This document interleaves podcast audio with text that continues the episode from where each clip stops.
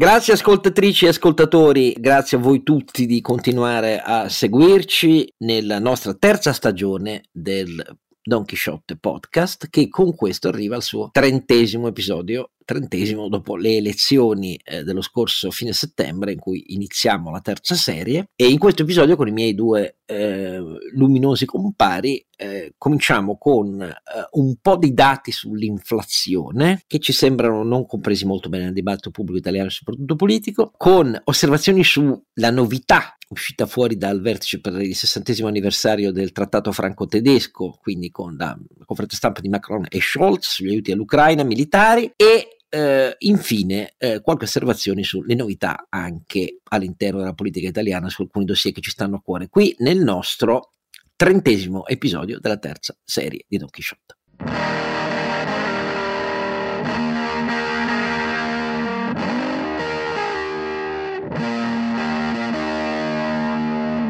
Don Chisciotte è sempre Oscar Giannino, con una delle mani impedite come Don Chisciotte, autore davvero, eh, l'autore davvero di Don Chisciotte Cervantes, ma ve l'ho spiegato la volta scorsa, non ci torno sopra, e eh, però grazie ai due compari questa resta una serie eh, che vale la pena di essere seguita da parte di voi tutti, grazie ancora. Il primo compare è la saggezza eh, del fare, eh, esattamente come lo è a fianco del, del, fa, del, sì, fa, de, del fatto. No, del fare, no, del fatto. Se no è il fatto quotidiano, noi non siamo il fatto quotidiano. No, no, no, no, no io quest'anno, questa settimana, ahimè, essendo morto David Crosby, in mente altre cose.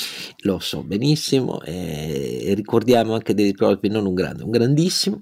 Sai, sono, sono, sono anziano. Ma non sei anziano, non diciamo sciocchezza. Alla musica di una volta. Eh, di una volta, sì, certo. Eh, che volevi fischiettare le canzoni di Lauro? Dai, detto questo, avete già capito dalla sua voce, eh, con il richiamo, infatti, come vedete, alla realtà, eh, mentre io vivo nell'irrealtà, come tutti Don Chisciotte, ed è il nostro Sancio Panza. Renato Cifarelli, che vi ricorda naturalmente naturalmente donchisciottepodcast.it il sito dove trovate i link eh, per tutte le puntate, per chi vuole tornare indietro, anche perché eh, noi ormai abbiamo una lunga storia e eh, quasi tutti i feed, eh, sia Google che Apple Podcast, eccetera, tengono 100 puntate. Quindi, se qualcuno vuole andare a sentire delle puntate molto vecchie, le può sentire. Che gli fa anche bene sempre, perché eh, le puntate vecchie in realtà eh, grazie, avevamo grazie. anticipato alcune dinamiche che poi sono rivelate. Eh, insomma, vogliamo dire, un filo di orgoglio sì, don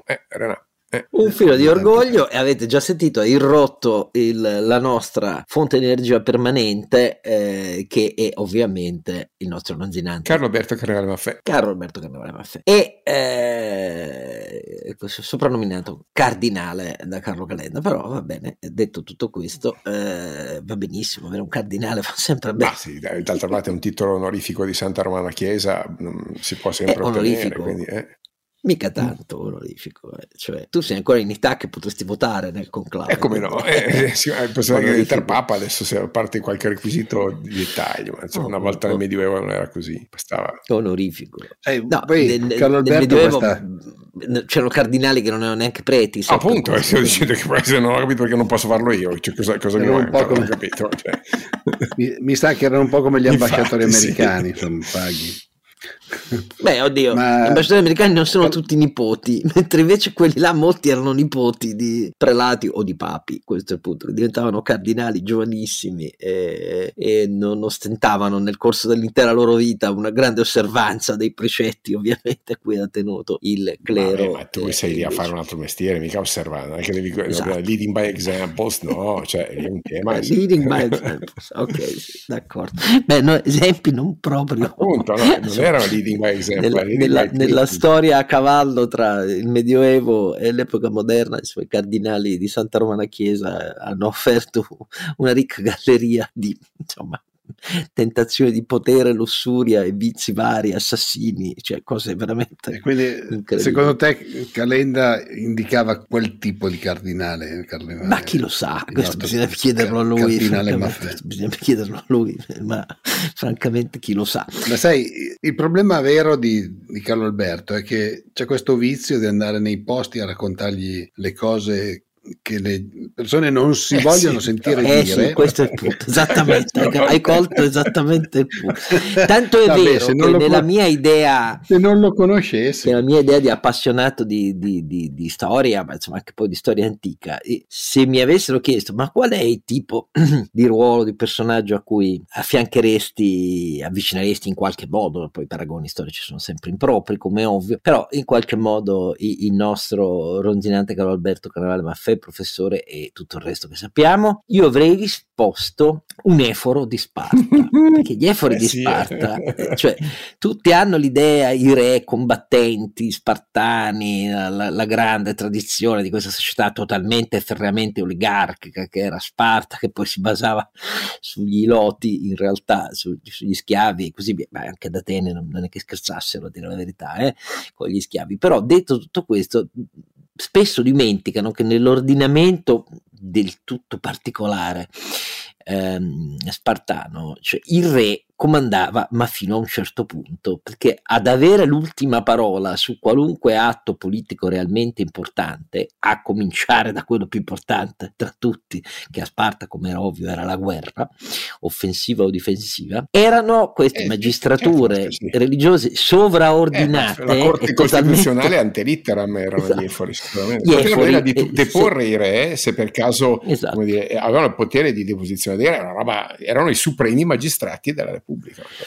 Altro che, cioè l'ideale platonico realizzato del il, il re filosofo, siccome i re erano combattenti e non filosofi, c'era qualcuno sopra di loro che gli diceva sì o no. E il re non poteva ignorarlo perché quelli che lo hanno ignorato hanno tutti fatto una brutta fine perché anche a Sparta non era mica detto che poi non trovassi morti violente. Allora, eh, non so quanti dei nostri ascoltatori siano appassionati ovviamente di cultura istituzionale dell'antica Grecia, però se andate sì, a E in particolare gli efori rimuovevano i re tirannici, giusto ah, per esatto ricordare esatto, quelli con cioè, attitudine erano, un po' bullesca. Ecco. Eh, I checks and balances erano anche in quella società particolarmente ispirata a un'idea oligarchica e bellica del potere, però c'era un, un check and balance particolare, per cui il re non poteva far finta che non ci fosse, per così dire. Allora, ehm, cominciamo dall'inflazione, perché il dibattito pubblico resta arroventato e restano tutti i giorni, si rendono interviste di banchieri italiani, presidente dell'ABI, che dice no, la BCE si fermi, eccetera, eccetera. Ci sono state ulteriori dichiarazioni di membri del board, anche importanti della BCE, che dice bisogna continuare assolutamente perché non ci siamo, nella ripresa delle aspettative di un'inflazione verso il 2% e, e, di fronte a questo la reazione italiana resta ispirata a no no no no no no no no ne abbiamo già parlato la volta scorsa in relazione alla salve della Banca d'Italia che è uscita il 16 gennaio quella in cui si metteva come focus le aspettative di un'inflazione da parte di un campione di imprese rilevato che restavano significativamente molto più elevate in Italia nel 2023 che negli altri paesi core europei che hanno un tasso di discesa già oggi molto più significativo del nostro dell'inflazione e a fronte di tutto questo abbiamo deciso che vale la pena di fare un supplemento di riflessione su quali sono le stime davvero di come morde questa inflazione eh, visto che tutti poi antepoco le famiglie no? avete letto le famiglie eh, terribile aumentare i contratti alle golf badanti e babysitter, questo è un esproprio alle famiglie, eccetera, eccetera, dove ci sono i, i salari bassi, i giornali che dicono che sono l'industria i salari bassi, quando si tratta delle famiglie che non pagano o pagano pochissimo, cioè scoprono invece che non bisogna alzarli i contratti. Però al di là di queste che sono nozioni di colore sui fondamentali che continuano a mancare alla nostra informazione mainstream, dal nostro punto di vista almeno, cioè badare ai fatti e ai numeri prima delle opinioni, sono libere, ma i fatti e i numeri forse bisognerebbe un pochino riscoprire che sono il fondamento per fare il nostro mestiere di informatori e eh, le stime di questa inflazione così consistente, che resta almeno a oggi in Italia più consistente che altrove, com'è che non ci preoccupiamo tanto degli effetti che ha davvero poi sulle famiglie e ci preoccupiamo di più sull'effetto dell'aumento dei tassi di interesse? Allora riprendiamo qualche dato, Carlo Alberto. Beh, io partirei dalla relazione che Visco fece alla giornata mondiale del risparmio il 31 di ottobre dell'anno scorso eh, diede un dato shock mai più ripreso, forse non l'ha letta, dai giornali, un dato che semplicemente ricordava che nel, solo nel primo semestre, quindi non abbiamo ancora i dati a, a fine anno, la ricchezza netta degli italiani era decresciuta di 320 miliardi, di cui la metà a causa dell'inflazione. La metà. Cioè, abbiamo la stima di banca. Cioè la decrescita del 6% e tre punti di quelli era l'inflazione. Il che vuol dire 160 miliardi di eh, riduzione dovuta all'inflazione. Questa è la più grande patrimoniale mai dichiarata. Eh, ah, infatti non è stata dichiarata, è sempre stata implementata un po' come dire, a causa degli effetti esterni, quindi aumento dell'energia, un po' a causa della mancata reazione tempestiva della Banca Centrale Europea, eh, un po' perché gli italiani, eh, forse erano vent'anni che non si ricordavano più come si faceva a gestire l'inflazione, sono stati presi in contropiede tenendo sui conti correnti che comunque non avevano ancora tassi attivi in grado e non ce li avranno mai ovviamente. E ciò malgrado i depositi e la ricchezza netta delle famiglie era molto era salita, sì, era salita. Ha cominciato a scendere questa notizia di queste ore eh, negli ultimi settimane, per la prima volta da anni direi, eh, il, il, saldo dei conti correnti degli italiani è sceso di 18 miliardi, che però insomma, su quasi 1400 certamente non è un segnale di quelli preoccupanti. E qui si è scatenata la discussione su quello che è successo a questi risparmi. Allora, intanto diciamo che il tasso di risparmio è diminuito, non sappiamo bene di quanto, ma se eh, durante il Covid è arrivato al 18-20%, era poi sceso al 12,5%, adesso sembra che siamo sotto... Che è una percentuale altissima tra i paesi. Sì, altissima, sì. Siamo sotto al 10, che invece è un po' la media storica, eh, il che vuol dire, secondo me, due cose. Uno, che i soldi si spendono di più, due, che si ha voglia di spenderli di più, visto che comunque la compressione dei consumi durante il Covid c'è stata oggettivamente. E il fatto che comunque i consumi t- stiano tenendo mi sta dicendo che, eh, che i segnali poi che, di quelli che non vedono una recessione così dura eh, sono fondati, no? Sono fondati. Eh, quindi paradossalmente gli italiani stanno spendendo eh, quindi è, una, è, un bicchiere mezzo pieno e mezzo vuoto. Siccome gli italiani c'erano fin troppi di soldi sul conto corrente, gli italiani media, eh, ovviamente, poi come dire, non è detto che i soldi sul conto corrente miei. Inciso, non stiamo eh, vole, dicendo che è sottinteso che li vogliamo espropriare. La, noi, la frase, no, eh, no, eh, no, perché siamo sempre chiari. Eh, quello che dice Carlo Alberto è che l'utilizzo sì, di ricchezza finanziaria sui conti non è particolarmente. No, è del tutto fungo. disfunzionale, fammi dire, nel senso che soprattutto soprattutto in condizioni di inflazione galoppante e in attesa, con tassi di obbligazione nettamente sotto i livelli dell'inflazione, quindi non c'è modo di proteggersi. Eh, I tassi attivi delle banche, buonasera.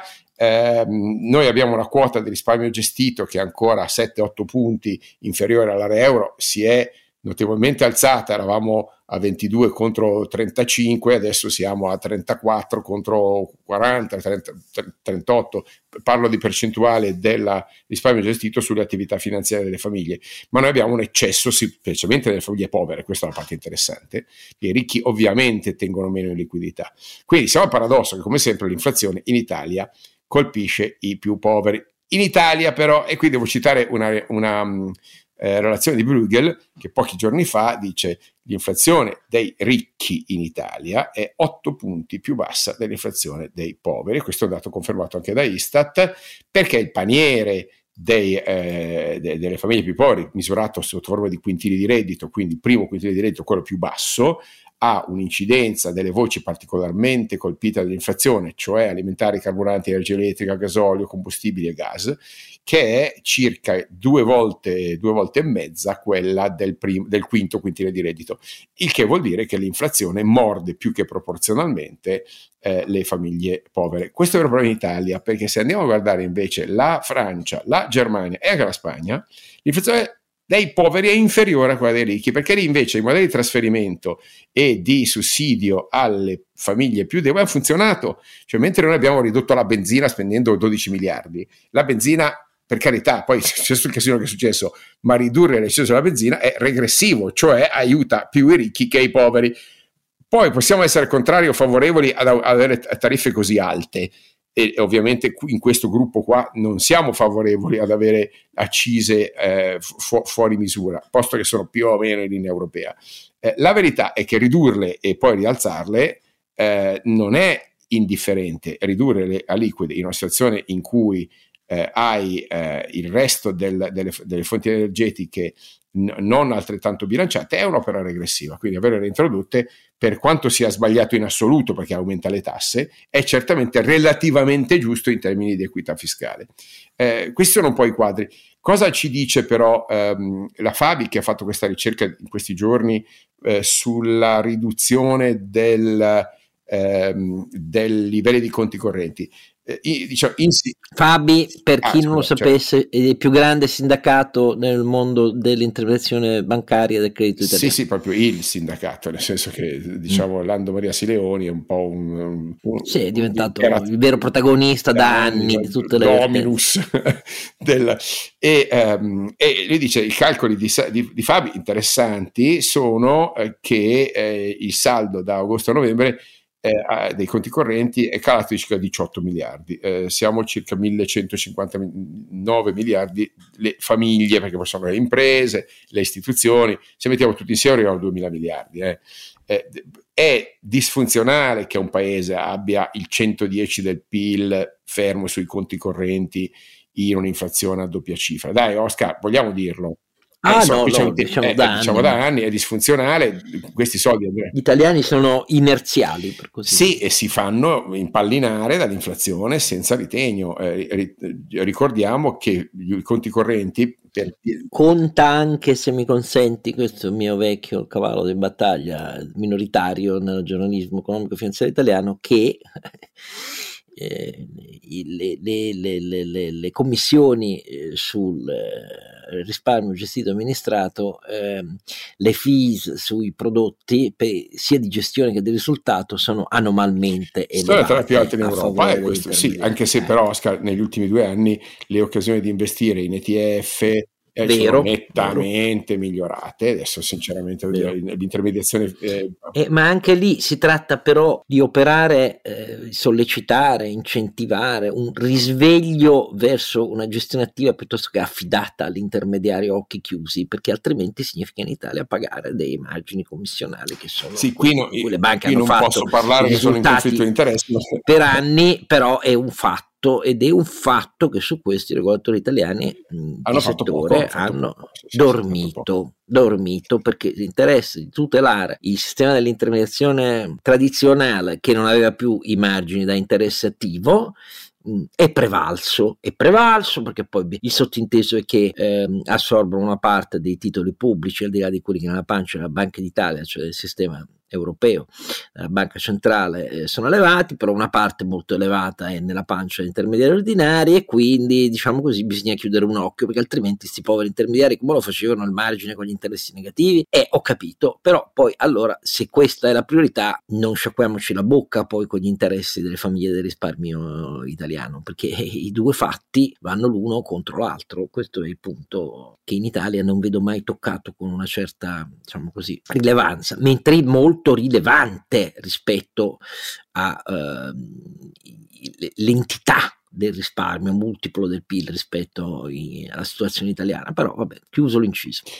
Sì, ehm, c'è da dire un'altra cosa, che sempre nell'agine Fabi risulta che gli italiani continuino a comprarsi case, ma a tassi tutto sommato, eh, eh, tassi di crescita tutto sommato in linea con il resto d'Europa, non facendo conto purtroppo che il valore reale degli immobili, questo ce lo segna la Banca d'Italia, volumi crescono, i prezzi crescono meno dell'inflazione, il valore in realtà decresce eh, decresce perché il mercato sta cominciando a incorporare appunto i costi energetici, i costi della, del riposizionamento energetico che eh, direttiva europea o meno non si scappa, insomma se un immobile in classe energetica... E decresce anche questo in maniera regressiva perché ovviamente colpisce di più coloro che avendo meno disponibilità per unità immobiliare eh, acquisita, eh, acquistano immobili di quella straordinariamente rilevante, ve lo abbiamo ricordato, quantità di patrimonio immobiliare italiano che è nelle classi energetiche più basse e quindi sono quelle quelle che perdono valore in particolare a doppia eh sì, anche qui quindi diciamo in realtà la riqualificazione energetica e l'educazione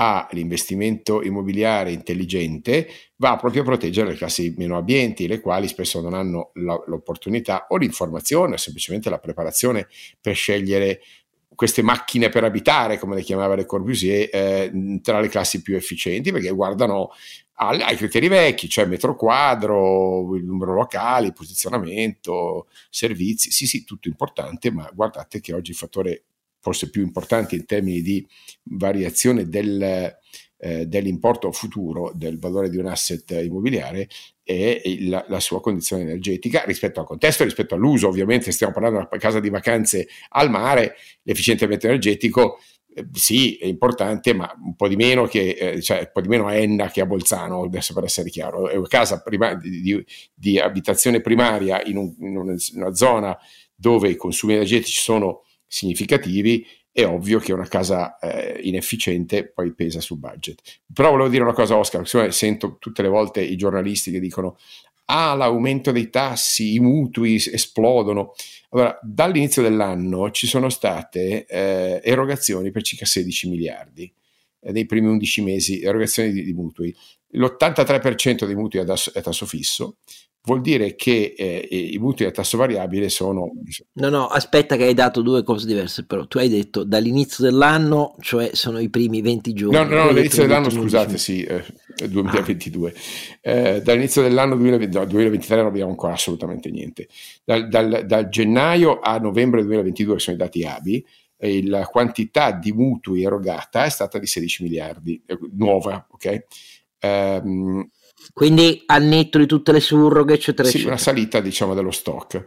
Eh, e siccome mediamente in, in Italia l'80-83% dei mutui a tasso fisso, eh, i, ehm, i, ad essere stati interessati dallo sbalzo di, eh, eh, significativo di tassi di interesse, che ovviamente in base a, a, alla cinghia di trasmissione che avviene poi a valle con, eh, con le banche, eh, sono stati quindi diciamo, una minoranza dei, dei mutui. Eh, ora non voglio dire che la cosa sia trascurabile, ma se stiamo parlando del 16% di 16 miliardi e, e, e stiamo parlando dentro lì di, di un aumento di un, un paio di punti, mh, mm, ora no, non è una catastrofe rispetto al fatto invece che l'inflazione eh, ha eroso, come avete visto, 160 miliardi eh, solo nei primi sei, mesi. Allora che i giornali continuano a parlare di qualche centinaio di milioni di costo in più, perché queste sono le cifre, ok? Per le eh, famiglie che hanno mutui a tasso variabile, che sono quindi una minoranza meritevole di tutela per carità, ma, ma, la proporzione è poche centinaia di milioni di euro contro 160 miliardi di euro di distruzione di valore. Persi, persi per, l'inflazione per di valore. Più gli altri persi per l'inflazione non di natura finanziaria, ma in, diciamo per l'impatto generale della, dell'andamento del mercato, perché quei 320 miliardi citati e mai ripresi diciamo dalla stampa da parte di Visco gridano vendetta, cioè è il più grande impoverimento del patrimonio degli italiani dal dopoguerra. Questi sono numeri sto- storicamente mai raggiunti. Eh, vedete pure che insomma non, è difficile poi parlare di una, eh, un impoverimento strutturale, perché può darsi che con eh, la ripresa dei corsi azionari, che si è verificata anche nella seconda parte dell'anno, e il riaggiustamento dei valori obbligazionari, eh, poi può, parte di quei, di quel, dei 300 miliardi si, si riassorba, ma i 160 di inflazione, quelli se ne sono andati definitivamente. No, ma resta il fatto che la domanda è, di fronte a questi effetti così rilevanti, come si possa alimentare l'incessante campagna politica e mediatica contro aumenti quando il tasso di riferimento della BCE, quando il tasso di riferimento è 2,5%. Cioè, questo è, è una cosa inesplicabile, vuol dire non guardare i numeri e alimentare solo campagne unilaterali che però numeri alla mano sono infondate rispetto all'esproprio che rappresenta l'inflazione. E a maggior ragione se poi il tasso di discesa dell'inflazione in Italia 2023 dovesse confermare i primi segnali che è molto più modesto il tasso di discesa eh, dell'inflazione rispetto a quello che avviene in Francia e Germania. Quindi a maggior ragione non si spiega questo, se non per ignoranza o per no, fede, ma la fede sicuramente. Ci ho detto, sai, è uscito un report di Barclay l'altro giorno che stima per l'Italia ancora un differenziale di tassi di interesse molto elevato rispetto al resto d'Europa, scusate, di tassi di inflazione, ma eh, udite udite, nel quarto, quarto, quindi nel settembre-dicembre 2023, dicembre. tra nove mesi, eh, la, l'inflazione stimata da ehm, Barclays è 1,9%. 1,9, cioè noi passiamo dal 10% al 2% in... Vediamo, perché Visco nella settimana che abbiamo alle spalle, sempre il governatore, cioè quello il cui intervento hai giustamente richiamato per rilievo delle cifre relative fino al primo semestre del 2022, che incardinava il suo intervento alla giornata del risparmio, continua a dire che le stime l'ha detto ancora recentissimamente, quattro giorni fa, le, stime, le attese, che sono le stesse per esempio del Centro Studi di Confindustria, di un ritorno nel quarto trimestre del 2023 a un'inflazione anche in Italia uh, a cifre molto molto molto moderate, si basa sulla tenuta del meccanismo che nei contratti spalma pluriennalmente gli effetti sulla retribuzione degli aumenti dell'indice dei prezzi al consumo. E questo è tutto da vedere perché in realtà tutta la politica, guardate il dibattito del PD, diremo qualche parola eh, tra qualche minuto, ma non solo il PD, invoca invece per i 6 milioni eh, erotti di italiani che sono eh, attualmente sotto rinnovo contrattuale con contratti spesso ritardati di anni, non sono quelli dell'industria, non sono quelli dell'industria, sono per metà pubblica amministrazione e per, per, metà servizi, invoca che quel meccanismo, cioè l'IPCA, non venga adottato perché tutti invocano eh, aumenti salariali mh, mm, molto cospicui al di là dell'IPCA, cosa che potrebbe a quel punto cambiare anche le aspettative sul ritorno alla fine del 2023 dell'inflazione italiana a eh, tassi molto moderati. Questa questione del voler cestinare una cosa virtuosa, cioè spalmare in più anni il recupero dell'inflazione, che è stato un non problema negli anni in cui l'inflazione, il problema dell'Italia era, era l'opposto in realtà, cioè a raggiungere il 2% dal basso verso l'alto, ecco eh, adesso se lo pongono tutti e la risposta che danno è naturalmente facciamolo saltare questo meccanismo. Attenzione perché eh, io sono uno estremamente solidale verso i miei italiani che vengono, hanno paghe da fame e non vedono rispettati i loro diritti con contratti pirata, eccetera, eccetera. I, i, però il meccanismo generale dell'IPCAS, se facciamo saltare quello,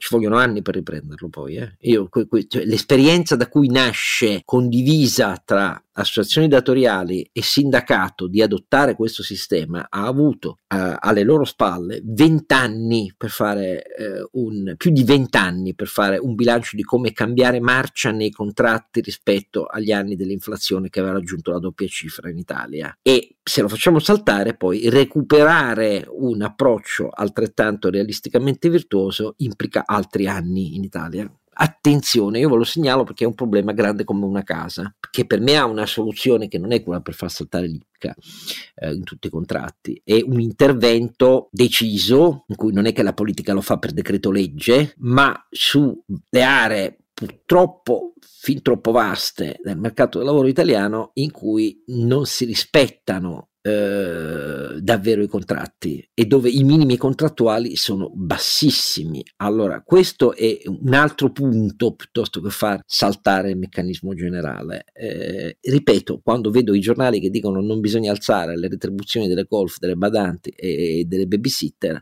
mi sembra che anche su questo l'informazione però non faccia bene il suo mestiere, perché eh, francamente lì sì, stiamo parlando di retribuzioni molto molto molto molto basse, alla soglia o sotto la soglia della dignità. Questo è il punto vero, per ore lavorate proprio, eh, per quantità di, di ore prestate. No, eh, e poi sarebbero sotto il salario minimo che si voleva Assolutamente sì, quelle aree sì, assolutamente, cioè, non, non, ci prendiamo per i fondelli. Quindi come vedete la situazione italiana è una situazione che vede eh, un, un devastante impatto sulla ricchezza delle famiglie, soprattutto concentrato sui più poveri dell'inflazione, che non va nascosto. Però allora vuol dire che l'inflazione ne dobbiamo riprendere il controllo e non possiamo abbaiare eh, rispetto a tassi di riferimento della BCE che sono a 2,5%. Punto numero uno. Punto numero due, bisogna stare attenti di fronte alla, fa- alla faccenda dei salari e delle pensioni a non passare eh, da un meccanismo virtuoso a un meccanismo che porta poi al disastro. Questo è il punto vero. Per esempio, io sono sicuro, cioè tutti i sindacati sono contrari al meccanismo assunto nell'ultima legge di bilancio dalla Meloni, su impulso della Meloni, contro una parte maggioritaria della sua stessa maggioranza, a graduare il recupero dell'inflazione sulle pensioni a seconda dell'ammontare delle pensioni, praticamente l'effetto sparisce o quasi si attenua molto a quelle tre volte superiori al minimo per sparire del tutto, anche in maniera residuale eh, sopra la soglia dei 4,5 il, eh, un assegno mensile rispetto a, all'assegno minimo. Anche quello è un meccanismo virtuoso però, eh? non è un meccanismo sbagliato. Certo, se partiamo dalla base che tutti devono recuperare tutto di botto, poi la spirale inflazionistica diventa domestica e riparte. Questo è, e quindi è,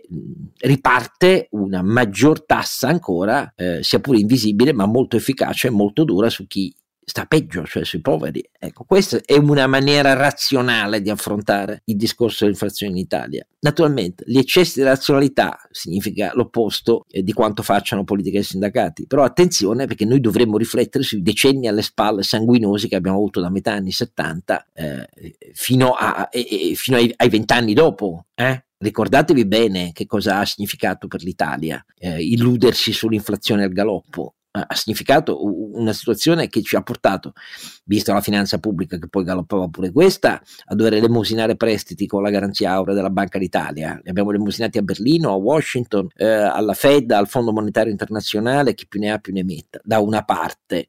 E dall'altra ha creato la prima frattura storica rispetto all'inizio del secondo dopoguerra eh, delle... Eh, disaggregazioni di un percorso che era pluridecennale di attenuazioni delle differenze di reddito ed economico-sociali e questo ci ha regalato eh, il ventennio post 1975 perché eh, politica e sindacati hanno commesso errori gravissimi da questo punto di vista.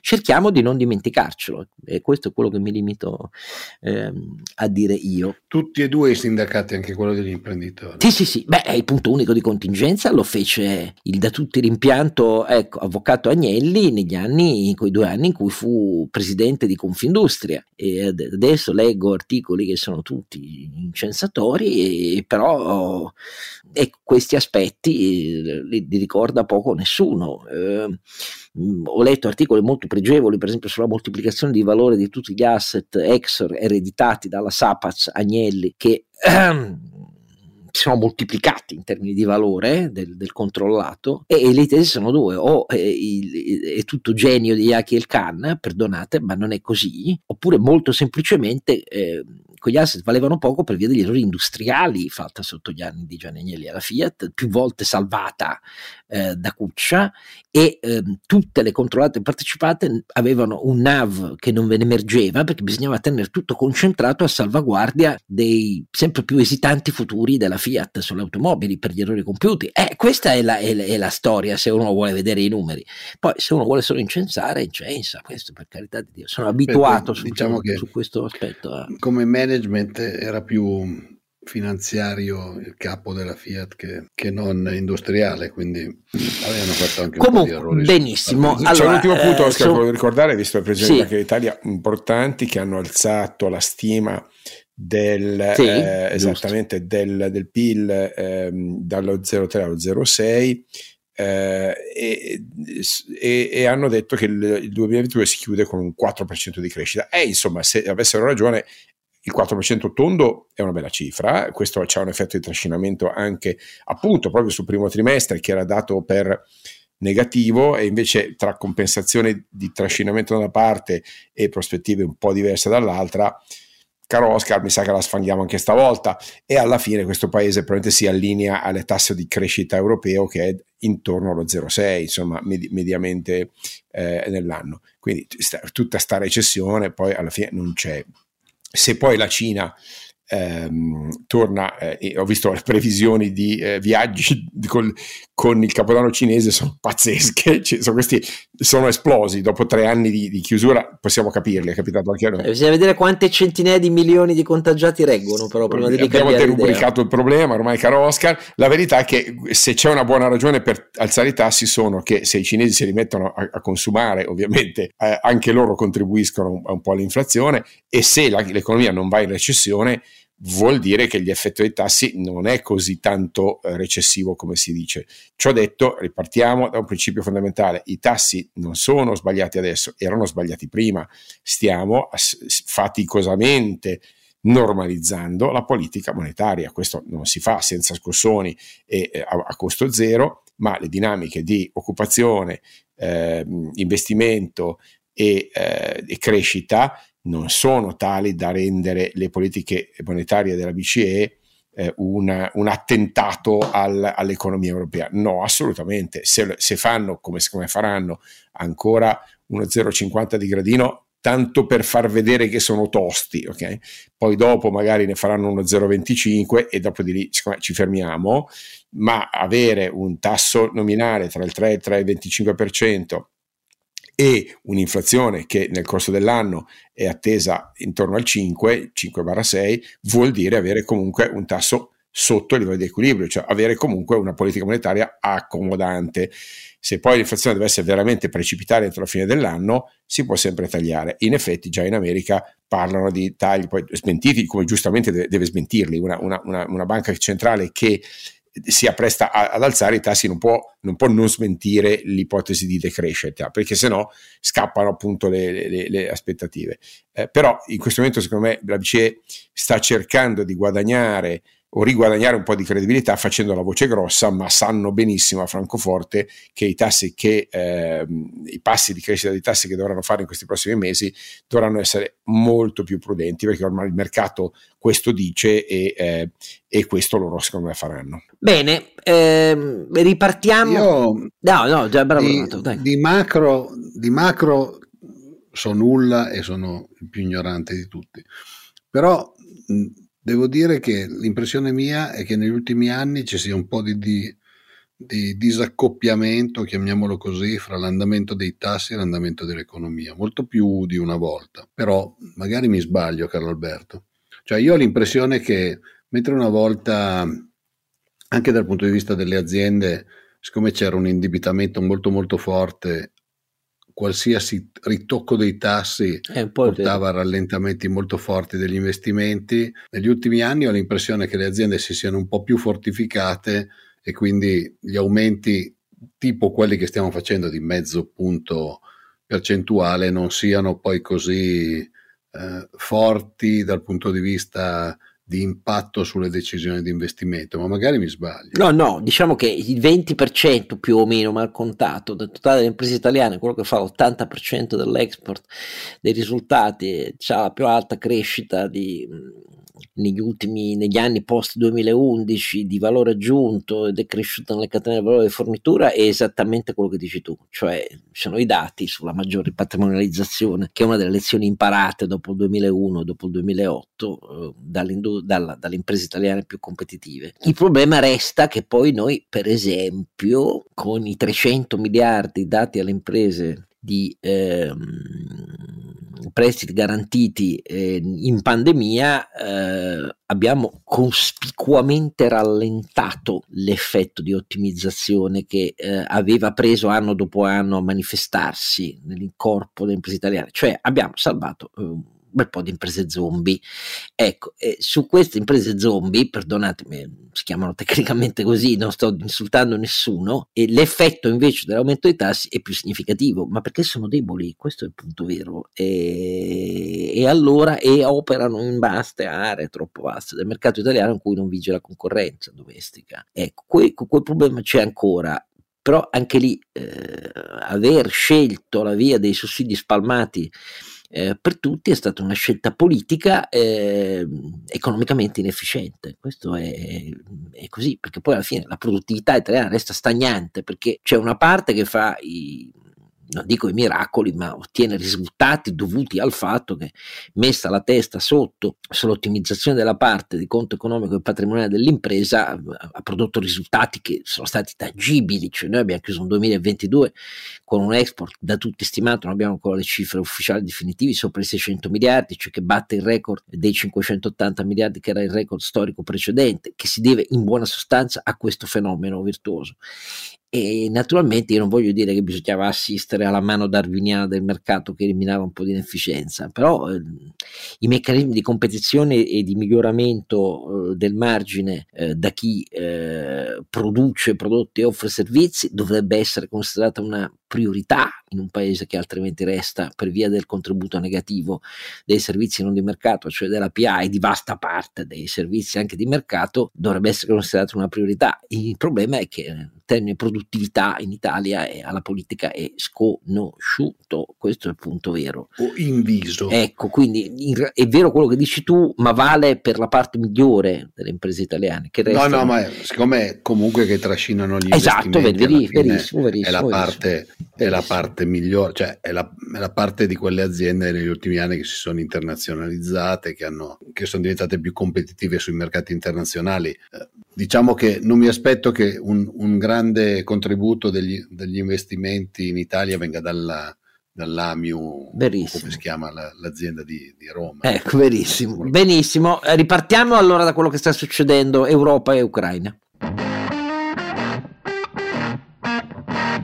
Allora, qui la, la, novità di un certo rilievo è che, eh, come avete visto, eh, la renitenza tedesca molto forte mm, ad accogliere una posizione che all'interno della Nato eh, è sempre più forte, mm, se cresce il numero dei paesi membri della Nato est europei che chiedono non di arrivare al 2% di bilancio della difesa come tetto massimo sotto la quale resta molto significativamente la Germania, l'Italia e così via, ma di considerare il tetto minimo da cui partire per l'aumento delle spese di difesa, visto quello che è successo dopo l'invasione dell'Ucraina da parte della Russia e che continua ad accadere. Eh, sono gli stessi paesi che chiedono un, un'intensificazione un aumento di sistemi d'arma necessari, avanzati, non relitti di magazzino, coperti di ruggine, eh, assecondando le richieste ucraine e così via.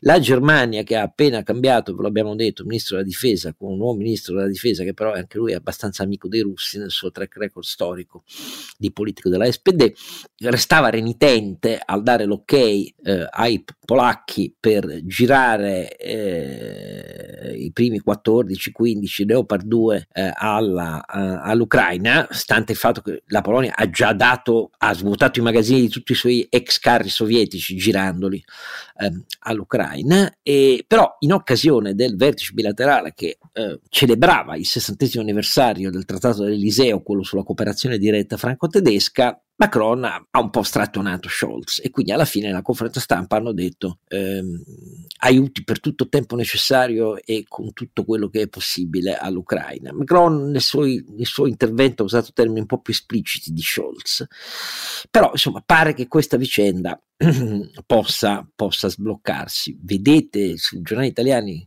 continuare a ripetere la storia, ah, però gli Stati Uniti sono singolari perché eh, chiedono agli europei di dare i loro carri tedeschi agli ucraini, ma i loro Abrams agli ucraini non li danno. E gli Abrams non li danno agli ucraini perché in realtà la tecnologia propulsiva dell'Abrams, eh, il particolare tipo di motore, diciamo così, e il combustibile particolare che serve per quel motore è fuori dalle catene logistiche eh, europee, anche occidentali, e quindi implicherebbe non solo un training per l'utilizzo del carro in termini di settimane molto più elevato dell'utilizzo anche di un Leopard 2, ma comporterebbe una catena logistica completamente differenziata per poi farli muovere quei carri. Ecco, io capisco che sono dettagli tecnici, però eh, se uno deve dare aiuti, li deve dare in termini immediati. In termini immediati significa comprimendo il più possibile il training necessario perché eh, gli utilizzatori vengano addestrati all'utilizzo di sistemi d'arma avanzati e in più devi, ti devi inventare una catena logistica per un carburante diverso, capite che non è l'immediatezza quella Ecco, l'immediatezza è dare eh, carri che eh, hanno tipologia diversa e sono comunque molto avanzati perché i, Leopard 2 eh, a 6 non gli darebbero mai 2 a 6, cioè i più avanzati sono comunque eh, avanzati davvero rispetto ai vecchi carri di 50 anni fa sovietici che utilizzano gli ucraini oggi. Quindi la svolta, una svoltina c'è. Nel frattempo c'è una io la chiamo una tragedia perché la considero il più serio colpo basso filo putiniano del campo occidentale da che c'è iniziata l'invasione, cioè eh, la decisione adottata dal governo Orban in Ungheria di mh, liberarsi di 1200 ufficiali eh, completamente integrati eh, nella Nato e quelli che sono nelle unità militari ucraine che partecipano alle operazioni eh, interarma dei contingenti eh, multinazionali NATO dal punto di vista delle esercitazioni e dell'utilizzo interoperabile di piattaforme terrestri, navali e aeree. Ed è una decisione assunta con l'idea che gli ufficiali ungheresi devono obbedire non alla Nato ma all'Ungheria ed è la più clamorosa colpo basso filoputiniano di campo occidentale che ci sia stato fino a quest'oggi. per me questa decisione porta, non più in termini dubitativi, ma porta il governo Orban nel campo di Putin, c'è poco da fare e, ed è ovviamente una decisione rispetto alla quale la Nato esita a dare giudizi estremi, però è una rottura pazzesca perché la, l'Ungheria è, è, entrata nella Nato deliberatamente, spontaneamente, come tutti coloro che sono entrati da est, ci entrò chiedendo prima agli ungheresi nel... Uh, novembre del 1997, posso sbagliare il, il, mese ma non l'anno, e il referendum fu a straordinariamente ampia maggioranza per l'ingresso nella Nato e un mese dopo partì il protocollo di adesione formale eh, dell'Ungheria. È una rottura conclamata con la decisione approvata dagli ungheresi allora eh, e che ha promosso un tasso crescente negli anni di interoperabilità, eccetera, eccetera, l'idea di tagliare la testa al corpo degli ufficiali che ha eh, negli anni, da allora ne sono passati tanti, eh, dal 1997 al 2023, innervato competenze, capacità tecniche e eh, logistiche e, e di interoperabilità in catene di comando congiunto e di mandarli a casa ha un messaggio inequivocabile, inequivocabile. Eh, siamo al di là della non condivisione delle sanzioni energetiche perché l'Ungheria dice noi non abbiamo sbocchi al mare, non abbiamo alternative per il momento significative al gas russo e voi ci esponete a un danno esponenziale sulla nostra economia. Qui stiamo parlando di una decisione politica che dice noi non vogliamo ufficiali delle nostre forze armate integrati nella Nato. Ecco, questa è una cosa lontana dai nostri interessi, no, decisiva. Eh, Putin conta su questo, conta di poter protrarre il suo autosterminio di coscritti russi eh, fino alle elezioni europee, sperando che fenomeni come quelli di Orban si moltiplicano, sperando che i dubbi tedeschi continuino a radicarsi, sperando che l'Italia, eccetera, eccetera, eh,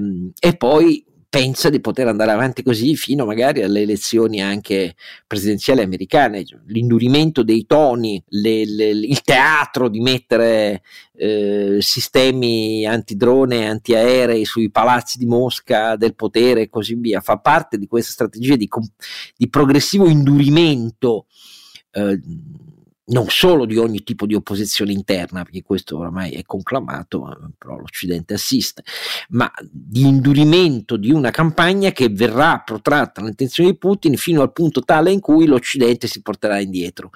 E motivo per il quale dovrebbe essere chiaro a tutti che invece dovremmo dare tutto il possibile agli ucraini, perché non si tratta solo della libertà e dell'indipendenza degli ucraini, ma si tratta de, della libertà eh, di tutti i paesi eh, dell'area est europea, membri dell'Unione Europea e della Nato che hanno confini con, uh, con la Russia. Ah, e, e, tutto questo è chiarissimo, per esempio, ai paesi baltici, baltici e alla Polonia, e noi continuiamo invece ad avere i paci finti che dicono basta armi, basta armi, basta armi, ma insomma, sti cazzo, gli ucraini cosa cavolo vogliono? Ecco, questo è quello che penso io, voi che pensate?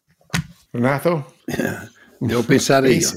Sì. No, io sono assolutamente d'accordo con te, Oscar. Io sono sempre stato premesso che come tutti non amo particolarmente la guerra, naturalmente, perché poi ormai tocca fare le premesse, come prima dicevi, quando parliamo dei conti, no, non vogliamo che vi, vi rubino i soldi, premetto che sono contro la guerra, però resta il fatto che eh, se ti attaccano devi difenderti e se ti devi difendere è meglio se aiutiamo chi si deve difendere perché arrendetevi, cioè l'opzione gli ucraini non si arrendono e quindi sono loro che vogliono andare avanti con la guerra, non tiene conto di una cosa molto, molto chiara, che è Putin che ha invaso. Quindi se non c'è una reazione da parte di tutti su un'invasione, l'appetito viene mangiando, come si beh, dice. Beh, Russia, eh, ma, ma, non è un sospetto, eh, è, quello che,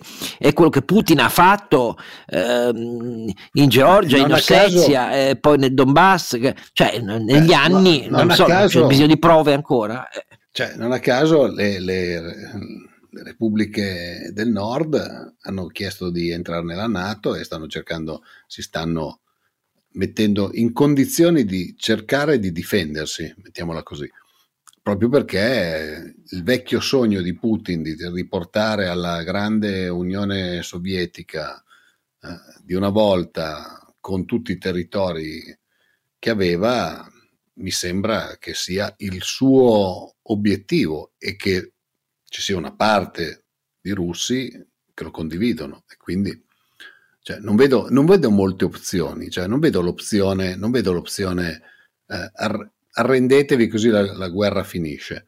Non è un'opzione che io considero un'opzione percorribile. Poi che i tedeschi, un po' per il gas, un po' perché comunque per loro è sempre stato un mercato molto importante, un po' perché vai a saperlo, abbiano sempre tenuto un atteggiamento, diciamo, morbido nei confronti di Putin e, e del suo governo, mi sembra un altro dato di fatto. Eh, però in questo mi sembrano abbastanza isolati, così, così, come mi sembra abbastanza isolata l'Ungheria. Magari è una mia impressione. Speriamo che tenga che questa sia, cosa. Speriamo che io tenga. non sono non sono esperto come te di, di, di geopolitica. No, ma sono magari un mero cultore appassionato. Lo faccio più sul... So no, no, ma nel senso, lo faccio più... Cioè io, a me interessa di più come vanno le economie dei singoli paesi perché c'è sporto, mettiamolo così, eh, che non poi di come sta andando il, eh, il loro posizionamento nei confronti della Russia. Resta il fatto che naturalmente cioè, la speranza è sempre che la guerra finisca, ma la guerra deve finire perché si mettono d'accordo tutti e due sul, sul come finirla. Questa è l'opzione che noi abbiamo, secondo me. Io non so come finisce la guerra, so che probabilmente non finisce quest'anno eh, e che l'Ucraina con queste infornate di armi di tutti i tipi della Nato sta diventando una specie di wargame permanente dove l'addestramento delle truppe, i test dei sistemi d'arma, l'integrazione tra intelligence e operation è, posso dire, una grande scuola di guerra, dire, inopinata per quanto si voglia dire, ma che mh, trasformerà le forze armate ucraine in eh, un, un, leader assoluto perché a quel punto avranno avuto la più estesa esperienza di eh, combattimento tradizionale. Eh eh, tra l'altro molto di terra, cioè praticamente niente aeroplani, eh, o pochissimi, diciamo così, eh, che um, cambierà un po' lo scenario del, delle spese militari nei prossimi anni, Oscar. Non so come la pensi tu. Cioè, ah, sì, sì. Al di là dei no, no, risultati della guerra, no, parlo di questa di, di Beckham, cioè tu formi un milione di soldati con tutte le armi più avanzate dell'Occidente, non più tutte, ma insomma, comunque un, un gran, gente che fino adesso è sopravvissuta con pezzi di ferri vecchi sovietici eh, formata, motivata, eh, in, eh, invasa e quindi con morale una, una, una, voglia di combattere ben diversa da quella dei russi, eh, che, che, erano ancora in casa, quindi non che fanno esercitazioni ogni tanto. Secondo me esce il più grande esercito interforze eh, cioè, è boh, come dire, il, il, culmine della Nato, anche se non lo so se, se, entrerà mai nella Nato, io mi auguro di sì ovviamente, ma se dovesse diventarlo, Kissinger ha eh, cambiato Kissinger, idea, che sarà anche centenario, ma non è scemo. Ehm, diventerà paragonabile alla Turchia, adesso non come dimensioni massime, ma come mix di, di potenza, forse a parte la, la, la, l'aviazione, che però ha capacità e ingegneria propria, quindi volendo eh, e vedi soldi eh, dovrebbe riuscire a ricostruirsela e cavolo, l'Ucraina diventa una, una, una potenza regionale, secondo me. Cioè, Ma vedi, in questo, in que- questo, è un altro pezzo del fatto che n- non vedo commentato. Il problema non è quello, state attenti, non equivocate, sottolineare Roberto, non, non siamo mister Stranamore che dicono, ah, è diventato il laboratorio della nuova guerra, eccetera, eccetera, e siamo tutti contenti. No, è un'altra cosa. È diventata la prova provata sul campo che per difendersi libertà, indipendenza, democrazia, da invasori che esistono e da anni sono passati dal dichiararla questa cosa al praticarla, questa roba è una sberla a tutte le scelte di politica di difesa fatte dalla comunità eh, NATO europea per anni e anni e anni, che dopo la guerra fredda hanno detto, vabbè, il rischio è dismesso, sì sì, ci saranno meno americani pronti a difenderci qui schierati in Europa, però tutto sommato possiamo smantellare quasi tutto di avanzato, che bisogno c'è? Ecco, invece è un risveglio di un sogno e di un'illusione, non è così. Questo spiega perché i numeri di sistemi avanzati dei membri europei, eh, grandi membri europei tradizionali della Nato europeo, non sono all'altezza delle richieste degli ucraini. Eh, questo cambia perché non c'è una guerra aerea? Perché nessuno era in grado di esercitare nemmeno i russi e tantomeno gli ucraini superiorità aerea e i russi mandano missili da, da, da, da come KH-22 eh, da 6 metri e 6 tonnellate e 1000 kg di esplosivo facendoli lanciare da aerei ben fuori dai confini e dallo spazio aereo ucraino per evitare di essere abbattuti. Il che significa che per una guerra nuova di alta intensità i paesi NATO devono pensare non alle proprie poche centinaia di piattaforme avanzate, ma devono pensare a piattaforme avanzate di una generazione A, B, di numero più elevato, C, integrate con sciami di droni che rispondano alle piattaforme manned, cioè agli aerei pilotati e così via. Cioè, cambia tutto, ma cambia tutto non per dottrina di guerra e per far ingrassare i consulenti militari, cambia tutto per difendere la libertà che è il motivo per cui esiste la Nato e per cui i paesi liberamente aderiscono alla Nato. Perché espansione la della Nato, libertà Ta. Ecco, questo piccolo particolare sembra interessare a minoranze, ma per noi è invece decisivo. Qualche altra considerazione, ma voglio sentire la vostra opinione, non la mia, su casi che arroventano la maggioranza di governo, il caso Nordio da una parte, i balneari, balneari no? la figuraccia sul valore medio del prezzo della benzina. allora, no, Nordio, Nordio, che volete?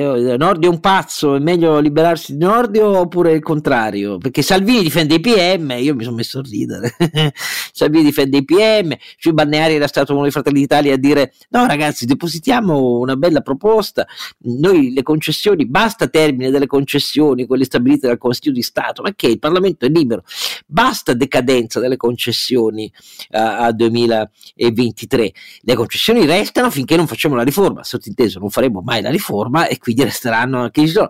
Allora Meloni interviene e dice ritirate quella roba che mi crea un fracco di problemi col PNRR, l'Europa, però Fratelli d'Italia e la Lega come si sono scoperti adesso difensori dei magistrati contro Nordio, dicono no, no, noi con la nostra proposta andiamo avanti, eccetera, eccetera. Come se ne esce? Bisogna aspettare il 12 febbraio le elezioni lombarde, mi pare di capire, che tanto ormai sono dietro l'angolo, ma il, il conto, voglio dire, delle forze interne, il conto alla rovescia contro la Meloni è diventato più rapido di quanto mi attendessi, non so Sì, beh, con in queste condizioni possono continuare a litigare fra di loro senza grossi problemi. Certamente, devo dire, un plauso Ah, perché non c'è l'opposizione. C'è, nel, caso di, nel caso di Nordio, se c'è quel mezza opposizione di Calenda, è a favore di Nordio, giustamente dal mio punto di vista, che va assolutamente difeso per la sua battaglia di civiltà contro gli abusi delle, inter- delle intercettazioni, non contro le intercettazioni. Questa distorsione è ina- inaccettabile e eh, per il principio della separazione delle carriere, insomma, per ridare un po' di giustizia giusta a questo paese e avere un ministro come Nordio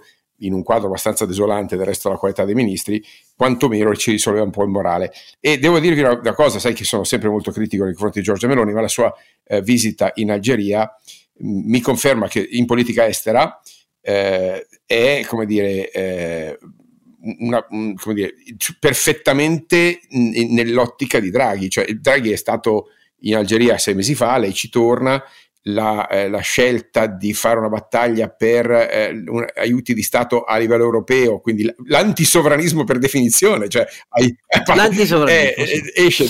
Preferiamo un fondo europeo comune. Capisci? L'antisovranismo, che poi, per poi fare in Italia magari appunto le nomine separate tra eh, direzione del tesoro e direzione partecipate, anche lì per mettere mano sulla polit- della politica sul, sui cosi, ma per dirti all'Italia, l'Italia che eh, il governo Draghi non era riuscita, anzi aveva fatto confusione, fatto casino per mille ragioni che non stiamo qui a certificare, insomma alla fine abbiamo perso altri sei mesi, oh, eh, l'offerta di Lufthansa è arrivata, ci sono sei settimane di eh, esclusiva e conoscendo i tedeschi, insomma, ci hanno pensato quanti anni? 25 vuol dire che eh, per di più si devono imbarcare anche alle polemiche. La Landesbat ha sparato a zero dicendo scelta rischiosa, cara Lufthansa. Cosa vai a fare in Italia, eccetera, eccetera.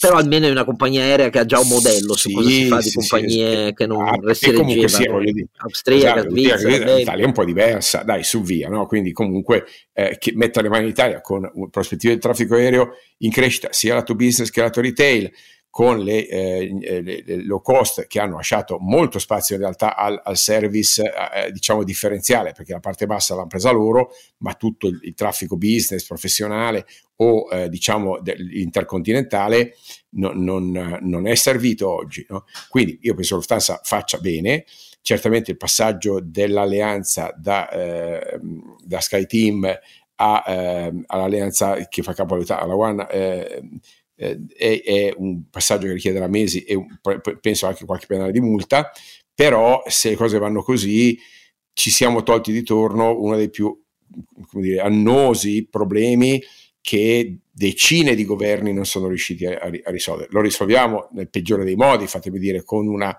di fatto insomma, liquidazione eh, camuffata da aumento di capitale, Um, ma, ma, tant'è, se finisce in mano Lufthansa è certamente la migliore opzione industriale che potevamo pensare. Quindi scusami Oscar, ma su queste due robe devo dar conto al governo di aver fatto fino adesso le cose per bene. I rapporti con l'Algeria vanno tenuti a tutti i costi perché adesso fa il 40% della, dell'importazione del gas nostro c'è da ricambiare in termini ovviamente infrastrutturali, quindi non bisogna perdere l'occasione di spendere così tanti soldi e chiedere immediatamente delle compensazioni dicendo però ci fate fare strade, autostrade, gasdotti, eh, che ne so io, eh, filiere dell'idrogeno verde, cioè ci, dire, ci, restituite parte dei soldi che vi diamo sotto forma di infrastrutture.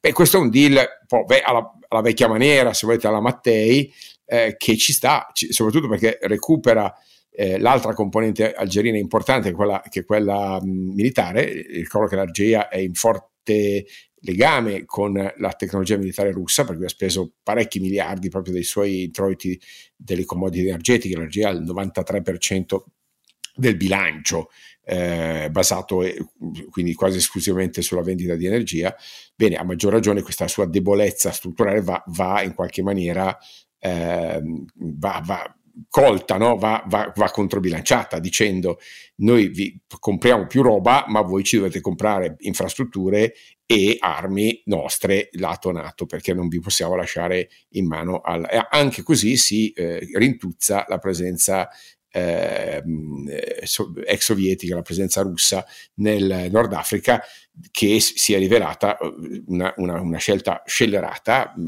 e che invece va assolutamente recuperata anche in ottica energetica. Non dimentichiamo che se vogliamo fare idrogeno verde servirà per il solare nell'area subsahariana e la filiera dell'idrogeno primaria in Africa, la filiera dell'idrogeno secondaria in Europa. Ecco, per dirne una magari non sufficiente, Io, sapete che questo, questo, podcast ti fa da sempre per una seria ripresa di una politica di diversificazione energetica che include il nucleare. Okay? Però insomma, un plauso a, a uh, Giorgia Meloni che sta facendo da sola la politica ehm, eh, estera industriale alla vecchia maniera. Mi sembra di rivedere Mario Draghi. No, c'è quel, c'è quel bel pezzo della um, Italiana in Algeri di, eh, di Rossini, sì, sì, che è molto bello perché dice, dice quel pezzo. No? Eh, Rossini l'ha scritto nel, so, so, memoria 1813. Tu dovresti tu mi dovresti trovare un'italiana, ho gran voglia di avere una di quelle signorine che dà martello a tanti cicisbei. Mi sembrava bellissima, stasera l'ho detta al TC4. È una conversione da tutti i punti di vista di Carlo Alberto. no, no, no, io riconosco che invece quando le persone fanno le cose per bene non mi interessa se sono di bianche o nere, fanno le cose nell'interesse del paese, sicuramente dell'Europa e, e gli, gli, va dato atto che stanno facendo bene. Poi la, la marmaglia dei suoi ministri è una feccia inqualificabile. Eh, adesso subito, eh, adesso, sì, altra sbandata contrapposta, un po' di tono più moderato quando si vede rispetto agli elettori. Dai. Gli elettori Oddio, sì, gli, gli elettori, ma non i partiti. No, è così, è questo è anch'io, devo dire la verità. Però, detto tutto questo, eh, io trovo che questa cosa su Nordio è veramente, cioè, non lo so, io non, non, riesco a evitare di piegarmi due dalle risate eh, e francamente anche i toni usati alcun, da alcune parti dell'informazione, non sto parlando del fatto che raccoglie le firme per far dimettere Nordio, quello è evidente, però riscoprire come hanno fatto i grandi giornali borghesi. Ah, torniamo alle cose di Berlusconi, torniamo all'attacco ai magistrati. L'attacco ai magistrati. Eh, non vedo l'attacco ai magistrati. Io vedo che abbiamo fatto superfetare un ordinamento con poteri invasivi. Cioè, io la penso come Mattia Feltri. Il problema non sono le intercettazioni per. Eh, i reati più gravi del nostro codice penale. I, il problema, ve ne abbiamo parlato, abbiamo fatto un mucchio di esempi sullo strapotere dell'antimafia fino alla sentenza della Cassazione per cui si possono espropriare imprese anche quando sono incensurati a guidarle perché c'è il sospetto di eh, capitali criminali o riciclati da parte dei loro eh, eredi precedenti perché eh, vi ricordo la, quella sentenza della Cassazione che abbiamo parlato in cui che c'entra? Il capitale resta latentemente criminale, a prescindere. Ecco, latentemente criminale sono i termini con cui si giustifica un'invasività eh, di, di misure cautelari di esproprio in fase di indagine inaudita altera parte che non hanno eguali e che una parte della magistratura italiana, una parte, eh, una parte molto attiva, molto vocale, molto coltivata dai media, eccetera, eccetera, le considerino il vertice assoluto dell'efficacia della nostra giustizia rispetto a tutti gli altri ordinamenti avanzati, a me ha sempre lasciato perplesso. Capisco che i liberali siamo una minoranza assoluta, ma l'attacco contro Nordio che parla di separazione delle carriere, eccetera, eccetera, non è un attacco contro un ministro che faceva l'avvocato di Berlusconi contro i processi. Non è così e se non sappiamo vedere la differenza, oi noi, perché di giustizialismo in Italia imperante ne abbiamo visto di tutti i colori. Quando io vedo il prefetto ministro Piantedosi che dice Ah, sì, dunque l'ergastolo stativo sarebbe contro quello che prevede in termini della finalità della pena la nostra Costituzione. Bene, la mia risposta è cambiate la Costituzione. Ecco, mi vengono i brividi, devo dire la verità. Ecco, questo è il punto. Quindi, se poi la destra adesso si scopre giustizialista perché due parti su tre vedono in questo l'attacco della Meloni perché è stata lei a individuare il ministro di giustizia, siamo le solite, cioè siamo al circo dei partiti italiani, quindi io rispetto la scelta degli elettori e Meloni Presidente del Consiglio, non posso rispettare un, un circo che prevede eh, Salvini che quando era sotto schiaffo e prima dell'archiviazione delle accuse che lo riguardavano per il Metropol ehm, ha rilasciato pacchi di dichiarazioni in cui diceva i magistrati, i giudici, bah, B, BPM, cioè andatevi a vedere sulle agenzie e adesso me lo ritrovo che difende i pubblici ministeri perdonate, porgete orecchio alle biblioteche giuridiche e scoprirete i tomi, i massimari eh, che ridono sommessamente di una cosa di questo genere. Però forse bisogna abituarsi, questo è il paese, noi non ci abitueremo mai. Però intanto grazie ai miei due luminosi compari, a Renato e Caralberto come sempre, grazie a voi che continuate ad ascoltarci, l'appuntamento è al 31 episodio. Don Chisciotte è un podcast autoprodotto da Oscar Giannino, Carlo Alberto Carnevale Maffè e Renato Cifarelli in collaborazione con mdaudio.com. Post produzione di Daniele Adamo. Per la pubblicità scrivete a info at donchisciottepodcast.it. Sigla e musica originale incisa dalla famiglia Bonfiglio. L'autore è Michele Novaro. Copertina di Simone Angelo Ferri e non ci sono autori perché andiamo rigorosamente a braccio, mentre le uscite sono regolari nella loro irregolarità.